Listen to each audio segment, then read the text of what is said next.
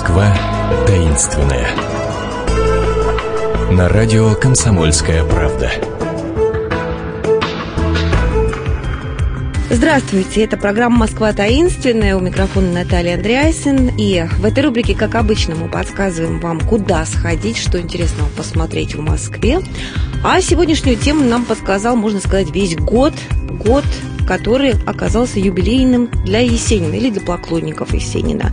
Потому что в сентябре мы отмечали 120 лет со дня его рождения, а 28 декабря будет годовщина смерти 90 лет в 1925 году. Есенин уехал из Москвы, которую приехал когда-то совершенно юным человеком, и уехал, чтобы уже не вернуться. Точнее, вернуться. Вернуться в гробу. А, разговаривать о Есенине, о местах, связанных э, с Есениным, мы сегодня будем с Татьяной Чечеткиной, гидом общества пеших прогулок «Иди и смотри». Татьяна, здравствуйте. Здравствуйте, Наталья. Ну, вот раз уж мы подъехали, так сказать, к Дому печати, а это нынешний mm-hmm. Дом журналистов на Никитском бульваре, дом 8, то, пожалуй, с этого вот с прощания и начнем. Действительно, Есенина к сожалению, в гробу привозят из Ленинграда в Москву, и было решено прощание с ним провести в Доме печати. Вы совершенно правильно сказали, что это нынешний Дом журналистов на Никитском бульваре, что, как многие москвичи, конечно, поклонники нашего любимого города знают, напротив Дома Гоголя, э, библиотеки музея Николая Васильевича Гоголя. Вы, вот, небось, не просто так упоминаете Вы знаете, Гоголя? не просто так. Вообще, наверное, очень много таких мистических и странных совпадений, связанных и с Сергеем, Сергеем Есениным, и с людьми, которые его окружали, Гоголя и людьми, которых он почитал и чьим, чьими произведениями зачитывался. Это касается как раз Николая Васильевича Гоголя, которого он очень любил «Мертвые души», считал вот, абсолютно гениальным, конечно, по праву э, произведением. И, кстати говоря, вот стихотворение Сергея Сенина «Не жалею, не зову, не плачу», mm-hmm. которое мы знаем и как песню, он говорил так, Сергей Александрович Есенин, что это не я придумал сюжет, это Гоголь мне подсказал. Вот та самая птица-тройка и а, «О, Русь, да, куда несешься ты?» И вот, собственно, одной из граней, наверное, этого стихотворения «Не жалею, не зову, не плачу» как раз и является является, ну вот, прощание и с молодостью, и с юностью, но остается человеческая память, конечно. Человеческая и вот память это вот прощание в Доме печати, которое э, наступает прямо напротив э, дома да. Гоголя, которым тот провел свои последние дни, как будто тоже не случайное совпадение. Конечно. Да? Прощание состоялось, ну вот буквально накануне нового 1926 года, это было 31 декабря. И, конечно, было огромное количество людей. У гроба стояли Эмир Хольт, Зинаида Николаевна Райх, его вторая жена, первая официально, от которой у них было двое, у него было двое детей, Татьяна и Константин.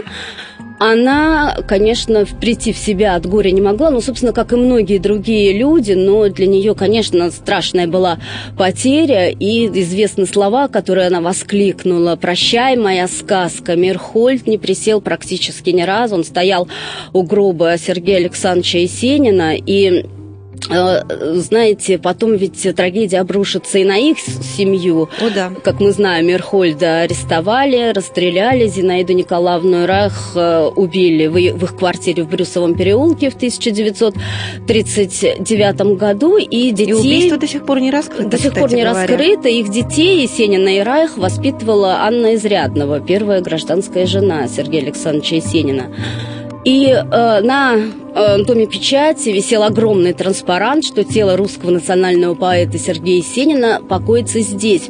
И, кстати говоря, современники Есенина отмечали, что, пожалуй, со времен похорон Николая Некрасова э, не было вот таких многолюдных похорон, потому что просто огромное количество людей шли за гробом вот от дома печати до Ваганьковского кладбища, где похоронили Сергея Александровича Есенина. Вся процессия шла всю эту дорогу пешком? Да.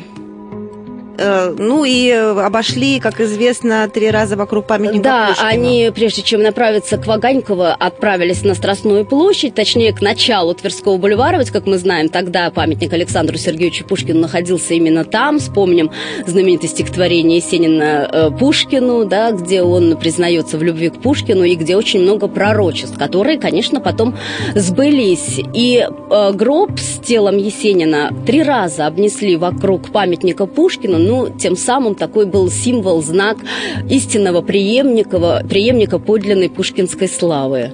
Э, дальше процессия идет на Ваганьковское кладбище, где, как известно, и похоронен Есенин. Да. И спустя год на могиле покончит с собой а, Галина Бенеславская. Она была последней в череде женщин а, и официальных, и неофициальных жен, с которыми он жил. Или не последней? Ну нет, конечно. Галина Артуровна Бенеславская, она, ну вот была и настоящей подругой, что ли, Сергея Сина, его личным секретарем. Она была, конечно же, влюбленной в него, как может только женщина любить мужчину, несмотря на то, что Сергей Синин часто говорил, Галя, вы мне очень дороги как друг, но я совершенно не люблю вас как женщину. Да вы что, какой кошмар. Конечно, и представьте, несмотря на такую ну, э, э, любовь одностороннюю, что ли, да, безответную любовь, даже так, наверное, лучше сказать. Тем не менее, ну, нам с вами, наверное, можно представить, хотя, с другой стороны, очень сложно как раз представить вот этот 1926 год для Бенеславской, то есть год без Есенина.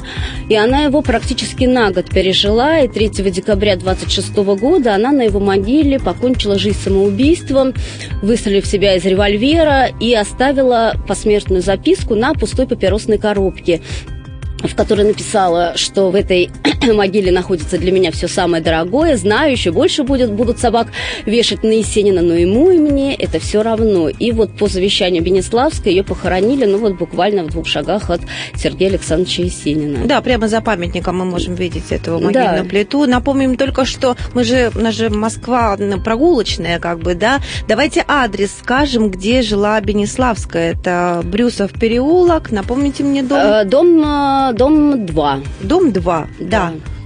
Да, Брюсов или Брюсовский и переулок, И совсем недалеко называют. получается от Зинаиды Райх. Ну вот удивительно, этот переулок вообще, ну вот знаете, как говорят, что Москва очень э, помнит историю очень хорошо, очень много тайн, очень много мистических историй. И вот Брюсов переулок, наверное, лишнее тому подтверждение. Ну, во-первых, почему такое название? Это в честь э, сподвижника Петра Якова Брюсова, ведь которого называли чернокнижником, и магом, и э, в Брюсовом переулке жила и Галина Артуровна Бенеславская. И уже после гибели Есенина, после ее ухода из жизни, был построен дом, как его называли, кооперативный дом артистов, в котором в 11 квартире жила и Зинаида Николаевна Райх с Мирхольдом, где, собственно, трагически оборвалась ее жизнь в 1939 году. Я думаю, мы отдельную прогулку устроим просто по этому Брюсову переулку, да, потому что там много что нужно рассказать. Правда. Да, действительно.